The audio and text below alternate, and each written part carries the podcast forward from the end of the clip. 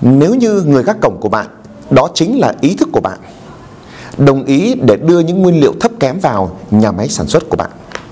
Ví dụ như những tin tức về hè những tin tức không có thật những chuyện bolo ba la phủ phiếm vô giá trị những mối quan hệ kém chất lượng.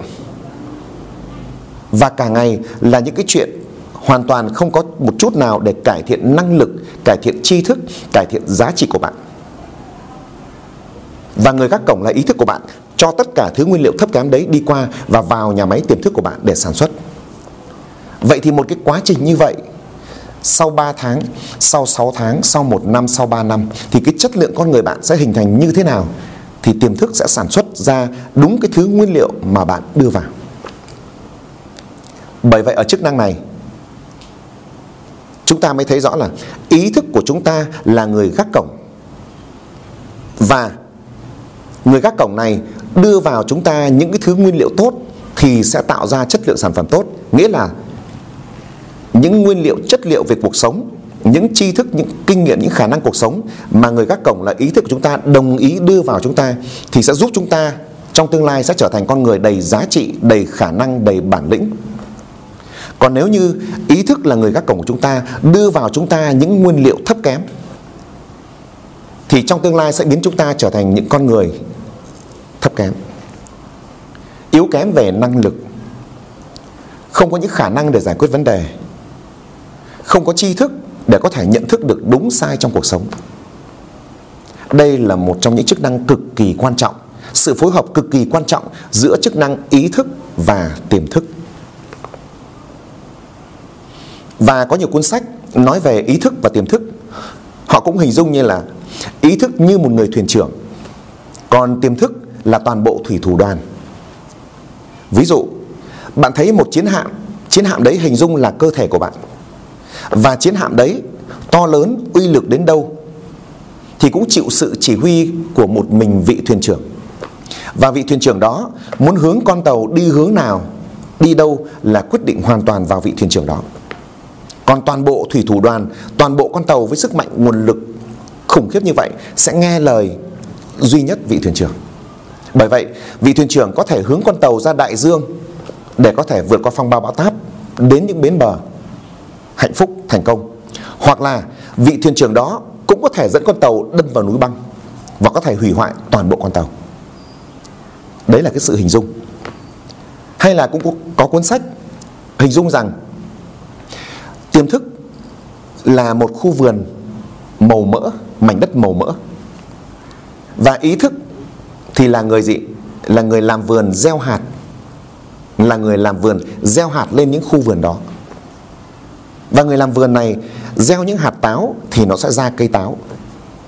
Còn gieo những hạt gai thì nó sẽ ra cây gai. Vậy các bạn sẽ đã thấy rõ cái sự gì cái sự hình tượng giữa việc gì? Ý thức của bạn là người gác cổng Tiềm thức của bạn là nhà máy sản xuất. Ý thức của bạn là người làm vườn. Và tiềm thức của bạn là một mảnh đất màu mỡ, mảnh vườn màu mỡ để sẵn sàng nở ra, sinh sôi, dưỡng nuôi bất cứ hạt gì mà bạn gieo vào. Nên bạn muốn bạn trở thành con người có chất lượng như thế nào? Có những khả năng ra sao? Có những giá trị như thế nào? Nó phụ thuộc hoàn toàn vào việc gì? Người gác cổng của bạn ngày hôm nay bắt đầu từ ngày hôm nay muốn bạn trở thành con người như thế nào trong tương lai thì ngày hôm nay bắt đầu một là duy trì những thứ nguyên liệu đã tốt sẵn có bạn đưa vào từ trước đến nay để tiếp tục duy trì trở thành con người tốt hơn, giá trị hơn, nhiều khả năng hơn. Hoặc là nếu từ trước đến nay bạn đã vô tình không biết đưa vào mình những cái thứ nguyên liệu thấp kém để biến con người của mình trở thành con người ít giá trị ít khả năng, thiếu tự tin trong cuộc sống thì từ ngày hôm nay, bạn muốn chất lượng con người của bạn trong nay mai, nó phải trở thành một con người hoàn toàn khác, thì nó dựa hoàn toàn vào việc bạn đưa vào nguyên liệu gì bắt đầu từ ngày hôm nay. Đấy là hai chức năng giữa ý thức và tiềm thức. Và bây giờ, chúng ta bắt đầu đi sâu hơn vào tầng ẩn dưới, nguyên lý hoạt động của tiềm thức. Phần trên chúng ta đã chia sẻ với nhau về chức năng và nguyên lý hoạt động của ý thức và tiềm thức và hai bộ phận này gắn kết với nhau thành một cấu phần tạo nên sức mạnh như thế nào. Phần tiếp theo đây thì chúng ta sẽ đi tìm hiểu sâu về riêng nguyên lý vận hành của tiềm thức. Và rất nhiều tài liệu cho biết rằng ý thức và tiềm thức của chúng ta, mỗi một bộ phận có quyền năng chỉ đạo riêng với cơ thể của chúng ta. Ví dụ như là ý thức thì có quyền năng chỉ đạo của cơ thể chúng ta hành động từ 5 đến 10%. Còn tiềm thức thì có cái quyền năng chỉ đạo vận hành cơ thể chúng ta từ 90 đến 95%. Như vậy thì các bạn sẽ thấy ngay, trong cái cuộc đấu trí đấu trí để thúc đẩy bản thân có thể làm hay không làm việc này. Mỗi khi cần ra quyết định thì phần nào sẽ thắng các bạn? Phần tiềm thức sẽ thắng. Phần tiềm thức sẽ thắng bởi vì tiềm thức có quyền năng chỉ đạo những 90 đến 95% con người hành động của mình. Còn ý thức chỉ chiếm từ 5 đến 10% mà thôi. Để tôi chứng minh điều này cho bạn thấy. Ví dụ bạn có thể xem một bộ phim nào đó về Rambo, một bộ phim nào đó về động lực về tập thể hình rất là đẹp. Và bỗng nhiên bạn nghĩ rằng là mình cũng cần phải có thể hình như vậy, mình cũng cần có sức khỏe như vậy. Và xem xong bộ phim bạn thấy rất hào hứng và bạn bắt đầu đặt đồng hồ là 5 giờ sáng hôm sau mình sẽ dậy tập thể dục. Đúng ạ?